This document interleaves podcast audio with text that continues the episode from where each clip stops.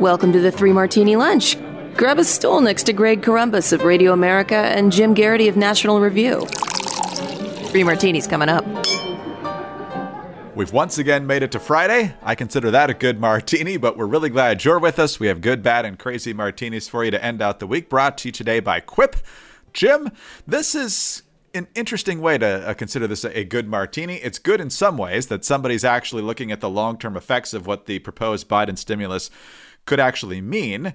Uh, but the reason he's sounding the alarms is not exactly something that we would share in terms of his concerns. Uh, Larry Summers, uh, formerly the Treasury Secretary for Bill Clinton, which is a long time ago now, it's like more than 20 years ago, but uh, he was also up at Harvard and then maybe he's still there. But remember, he said something about women not being as interested in math and engineering and he got canceled there for a while. Well, he's back. He's back. He's written an opinion piece in the Washington Post where he's concerned that Biden's doing too much in this stimulus. He couches that by saying Obama didn't do enough in his stimulus, with which we would heartily disagree back in 2009.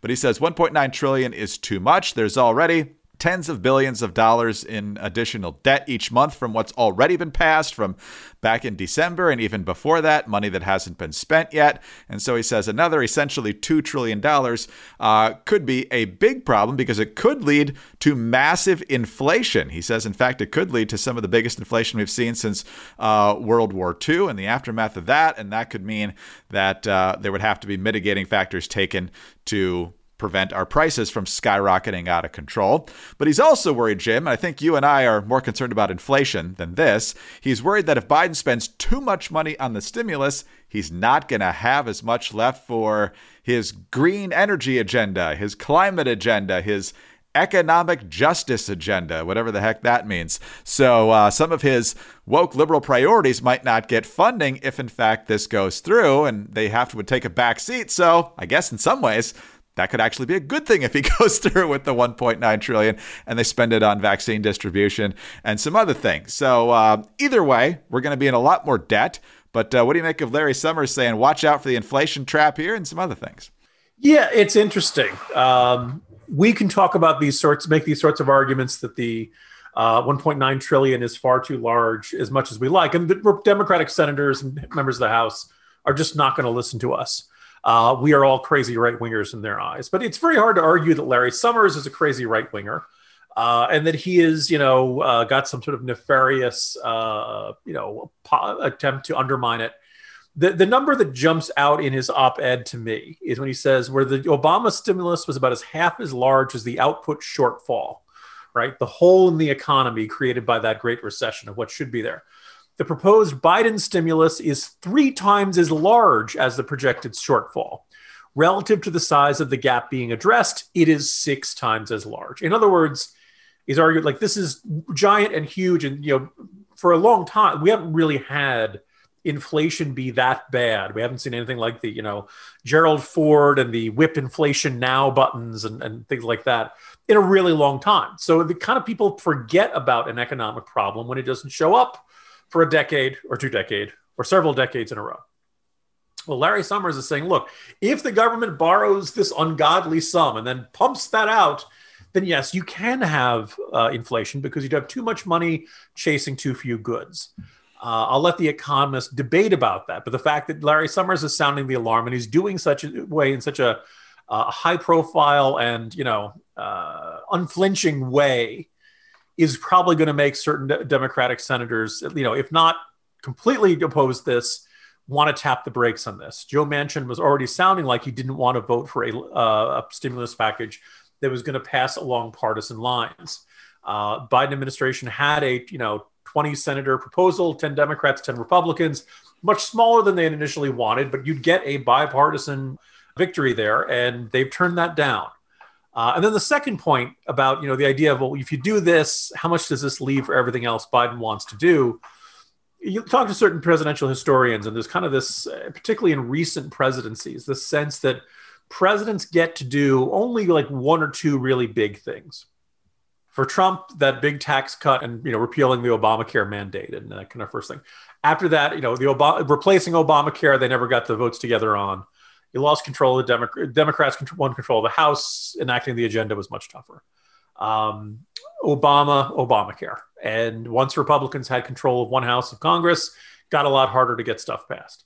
Um, presidencies do a lot of different things, but big, consequential, not getting buy in from the opposition party, you only get a few bites at the apple at this. Really, probably only one.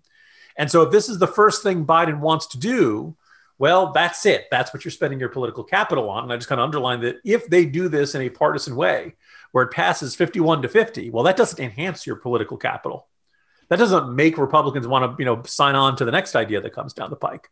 So, you know, if you b- build bipartisan cooperation early on, you might be able to draw on that later on. But if you don't do it, well, then you're starting from scratch with the next one. And there's even probably a little bit of resentment amongst Republicans who feel like, look, I reached out to the Biden team and you guys rejected what I put on the table. So why should I work with you this time? So if Larry Summers is sounding this alarm, that's a good sign. And if Democrats are listening to it and heeding it, as the Politico Playbook uh, newsletter, not written by Ben Shapiro today, uh, says, then that's an even better sign. So a little bit of bumps in the engine uh, for this idea that the you know uh, Democrats are just going to ram this thing through through reconciliation and get exactly what they want, and they'll be able to do for a lot for for the next two years you don't you only get so many bites at the apple and putting together a co- legislative coalition is a lot tougher than it looks from the outside no, that's true. And uh, Bernie, the budget committee chairman, which is scary enough, uh, wants to use reconciliation on a lot of things.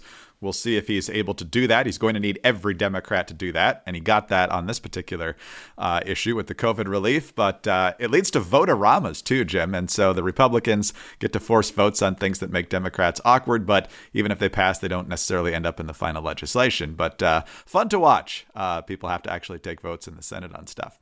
All right, uh, let's talk about Quip. Uh, we need good health in general. We need good oral health. so you know you need to brush. You know you need to floss. What about chewing gum, though? Gum was thought to be not good for your teeth and gums, but gum is actually the unsung hero when it comes to better oral health. Did you know that? I sure didn't. The American Dental Association recommends chewing sugar free gum for 20 minutes after meals. And guess what? Now, Quip has you covered. The Slim Travel Ready Dispenser, which is available in five colors metal or plastic, packs and protects up to 10 gum pieces at one time and fits in just about any purse or pocket for when you're on the go. And in a world where we all need to be extra safe and hygienic, the quick release button means you can still share with friends. No wrappers, no hands, no hassles. You can add a gum refill plan for a gift that keeps on giving all year round. Quip's customizable subscription lets you chew and share at your own pace and not worry about running out. Plus, the more you buy, the more you save with bulk discounts on extra gum packs. I just got my gum and my dispenser, which is really cool. You click it open, uh, the thing comes out, and you chew it. Good minty flavor. Uh, you can pair it with the Quip electric toothbrush for adults or kids, refillable floss, and other great products. Get chewing for less than $2 per gum pack. And if you go to getquip.com slash martini right now, you get a free plastic dispenser with any refill plan. That's a free dispenser at getquip.com slash martini, spelled G-E-T-Q-U-I-P dot com slash martini. Quip, the good habits company. All right, Jim, yesterday our good martini was uh, some really far left mayors finally being fed up with teachers' unions and really wanting kids back for in person instruction soon. I mean, we're talking Lori Lightfoot and London Breed. It doesn't get more lefty than that. The Biden administration's kind of stuck in the middle here. Joe is absolutely beholden to the teachers union, so he's trying to slow this while saying he wants kids back in school as soon as possible, but he's talking about having to rework the ventilation system in most schools across the country, and obviously that would take a ton of money and a lot of time. And so now he's got uh, the head of the Centers for Disease Control and Prevention, Dr. Rochelle Walensky, saying, you know, I think it's safe to get back in school even before teachers are vaccinated. A reporter pointed that out to White House Press Secretary Jen Psaki yesterday, and well, here's the exchange. Yesterday, the head of the CDC, as you know, said that it was safe to reopen schools without vaccinating teachers.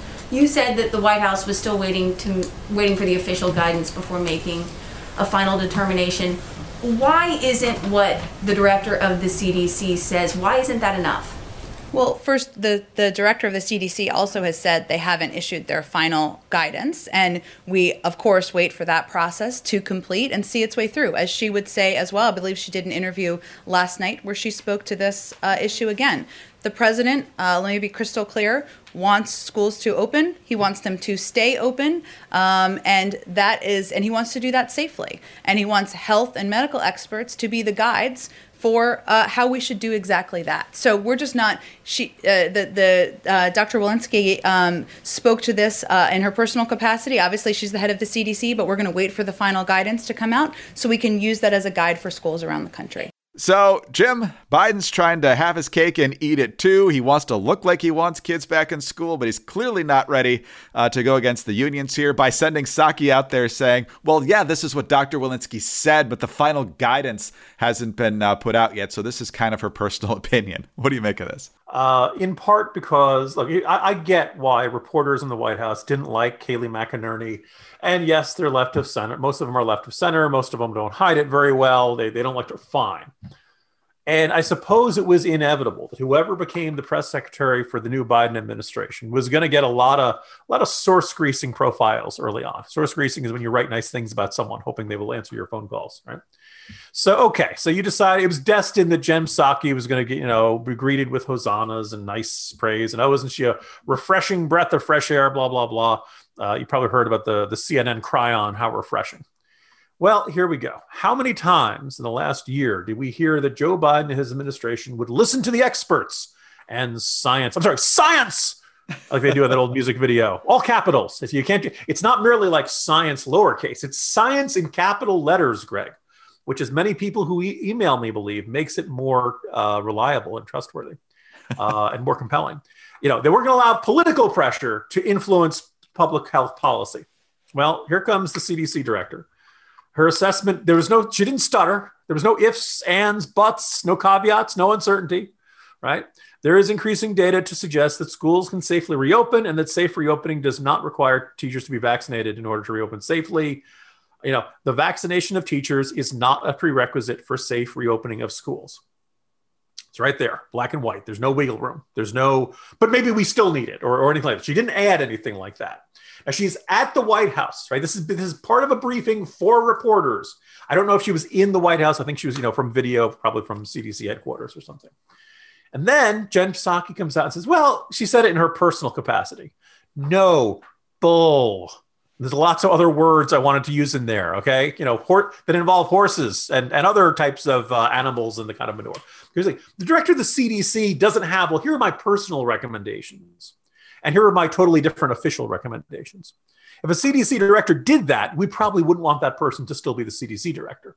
You don't want them saying, well, look, our policy says that you should wear a mask, but my personal opinion is that you shouldn't. You know, that, that wouldn't be very good at all. You don't want to say, uh, my you know professional opinion is that Moderna and Pfizer are both safe, but my personal opinion is totally different. I only think one of them is good. That, that'd, be, that'd be terrible. So there is no personal, you know, professional division on these sorts of things.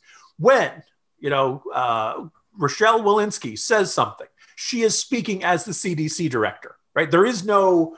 Uh, this is not the Pope speaking as the Pope versus his uh, speaking in matters of faith and morals, right? This is this is clear. There is no wiggle room.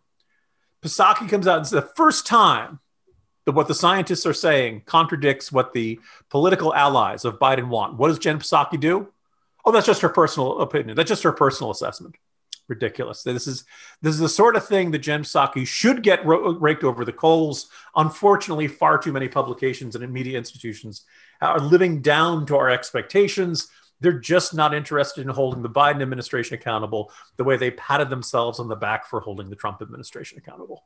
Maybe that's one she should have circled back on and ah. come up with a really good answer. you know, if eventually you do enough circling back, Greg, you end up going around in circles. We are living in difficult times where people fear having thought provoking conversations about pressing issues. And although we're in the midst of an information explosion, there are a lot of forces aiming to distort what's true. I created The Bill Walton Show to provide a forum for in depth, thought provoking conversations with leaders, artists, entrepreneurs, and thinkers. Please join me at thebillwaltonshow.com to explore what's true, what's right, and what's next. All right, speaking of the Bidens, not the Biden administration, uh, Hunter Biden is back in the news briefly. Uh, nothing as tawdry as for why he's usually in the headlines, but uh, he's decided he's going to write a tell all book Politico has the story, among others, and it looks like he's going to spend a lot of time talking about his struggles with addiction. The book is set to be released April 6th, so clearly he's been working on this for a while. It's only a couple months away from hitting the shelves and and uh, folks ordering it if they want it. Uh, Jim, uh, the addiction story could be compelling. It could be powerful. Hopefully, he's learned some lessons from it. Maybe he can uh, help some people with the things he's learned along the way. But the addiction story is not all that is part of the Hunter Biden story. So if it really is a tell all story from Hunter Biden, we're missing a few things here. We're missing China business. We're talking uh, Ukraine business, everything Tony Bobulinski talked about, uh, ditching his wife or his brother's widow, uh, disturbingly close to his brother's funeral. Uh, then there's the uh, stripper he impregnated and denied he was the father. And then it was the current wife he married after just knowing her for a few days. So I'm not going to read this thing. I really don't want to know a lot of the details about the things I generally know about Hunter Biden. But I don't think what we're getting uh, is going to be a real tell all. If this genuinely was um, Hunter Biden hooked up to a lie detector or something, or, or being interviewed by somebody uh, willing to ask him all the tough questions, um, or someone else writing a biography or, or you know, a really in-depth profile in a you know high high quality magazine. Uh, I'd be interested in hearing it. I, I look, you know, that, that uh, no doubt for all of his other uh, bad judgment that did not occur under the influence of uh, illegal substances, he's a troubled guy. I, I would rather see Hunter Biden get his life together than to continue to be on the path that he's been on for quite some time. Um, and the sneaking suspicion that being the you know a senator's son and then being a vice president's son has insulated him from the consequences of those bad decisions for a very long time. Um, you may be envious of how Hunter Biden escaped consequences for a while, long while, but I don't think you'd ever want to trade places with him. That said, I'm not counting on this being a full accounting or a full, as you said, the genuine tell all, because there's a lot of stuff beyond his. Like addiction is something that, for very good reason, stirs sympathy in a lot of people's hearts. A lot of people have struggled with it. A lot of people know someone who struggled with it. A lot of people have seen someone they love or someone in their family. Uh, you know, whether it was booze, whether it was drugs, uh, you know, overeating, gambling, nicotine, you know, there are a lot of stuff we do that is very damaging to us. That part of, of Hunter Biden, look, I'm a, I'm a human being. I can relate to that. I can understand that. I don't necessarily want to rake him over the coals for that. Although I do want, you know, want to ask the question: um, Was he honorably discharged? I believe, or was he dishonorably discharged? I mean, like when you want to talk about people who have gone to jail for long sentences for crack, Hunter Biden is not. If he's not the vice president's son, does that sort of thing happen? Will he talk about the diamond he got from the Chinese businessman that came up in his divorce proceedings? I, I think that's the part that jumps out of me that I'd love to hear. I, haven't heard anything about this in this book. He's going to address this, which is how many people have said to Hunter Biden, and I believe it was the stepson of John Kerry and various other folks, hey, we really want to do business with you. And we want to do, uh, you know, we want to put a lot of money in your pocket with this investment firm you you and your buddies have set up and we we think you're just swell and it has nothing to do with you being the son of the vice president. I'd love to hear him talk about how he how did he get that gig on Burisma? What made him qualified? And at any point did it cross his mind hey do they really want me or do they just want my last name to be on this board in order to lend credibility and stature and, and all that kind of stuff? I don't think there will be uh, that full a uh, a reckoning. I, I I'd love to be proven wrong. I'd love to be so pleasantly surprised about Hunter Biden being very self-aware of all the things that have happened in his life because of who his father is and what you know his father's uh, power and influence were able to to do for him. Uh, I don't, you know, and if it, if he does, great, but I'm not counting on that. And my sneaking suspicion is that, you know, I also notice, Greg, notice he's doing this. He's telling his story in a format where we have to pay him. hey, Hunter brings a, a, big price tag. I mean, the Ukrainians were paying him 80 grand a month. So 25 bucks for the book might be. I believe he said he was dead broke in a New Yorker interview, which kind of wonder, like, man, how do you go dead broke? Oh, oh, hookers and, and strippers and, uh, and cocaine. That's how you do that. Okay. So there you go. I, I shouldn't make fun of the guy, but dear God, like a little, a little self-awareness might do him some good. We'll see again you know, as I just said, you know, you have to pay him money. The good news is when this comes out, a lot of news organizations will run articles on all the juicy stuff. But uh, you know, my suspicion is if nothing ever like as I laid out in an extensive timeline last year, like Hunter Biden, fresh out of law school, was working for MBNA, which is like one of the biggest employers in Delaware. Now, you can't tell me that being the son of a senator from Delaware doesn't help you. And then he formed a lobbying firm. And he said, "Oh, I never, I never, you know, lobbied my dad." Well, no, but like it's all your dad's buddies, right? How, you know, gee, do you think that gave you a leg up when you were trying to persuade senators to put in earmarks? His entire life story is one of privilege and being, you know, uh, having all kinds of special doors open for him because of who his dad was.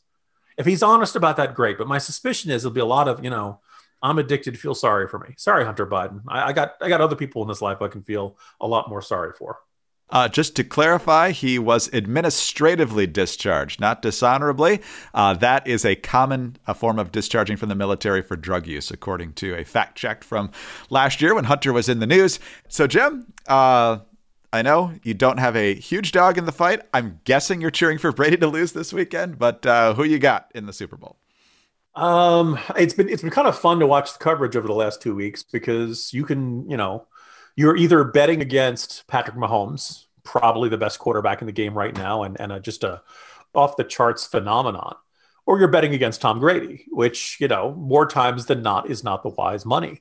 Um, I, I feel kind of like a win win, Greg, in the sense that either I watch Tom Brady lose, which is always fun, or I watch Tom Brady win a Super Bowl one year removed from being on the Patriots demonstrating that it was never a, a Patriots dynasty. It was always a Tom Brady dynasty. and I think that guy, you know, Belichick, is vastly overrated. You know, he was he, he, was he was riding uh, Brady's coattails the whole time. Um, so it's one or the other. I think Chiefs. I'm, I'm gonna I, am gonna pick the Chiefs. I think the Chiefs are gonna win. I'll probably be rooting for the Chiefs. But if Brady happens to win, then it means that it was always him, and the, the Patriots themselves were uh, carried aloft by him. Fascinating stuff. I hope Belichick listens to this podcast, not only for the frequent Patriots content, but I can just picture him fuming. I mean, not with much emotion because he doesn't really have any, but as he hears that, he's like, I'll show him next year. I'll show him next year. Uh, Greg, I'm sure of, he's already on to Cincinnati. A lot of cap room. A lot of cap room.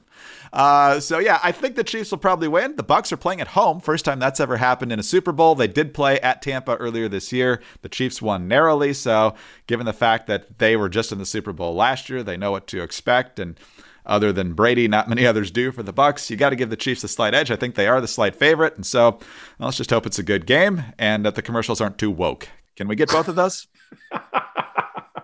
Is it too much to ask, dear? Yeah. Well, no, no Clydesdales because they have to run ads encouraging people to get vaccinated. Greg, can't we have Clydesdales bringing the vaccine somewhere? Uh, it's uh, you know do better than certain states. Jim, have a good weekend. See you Monday.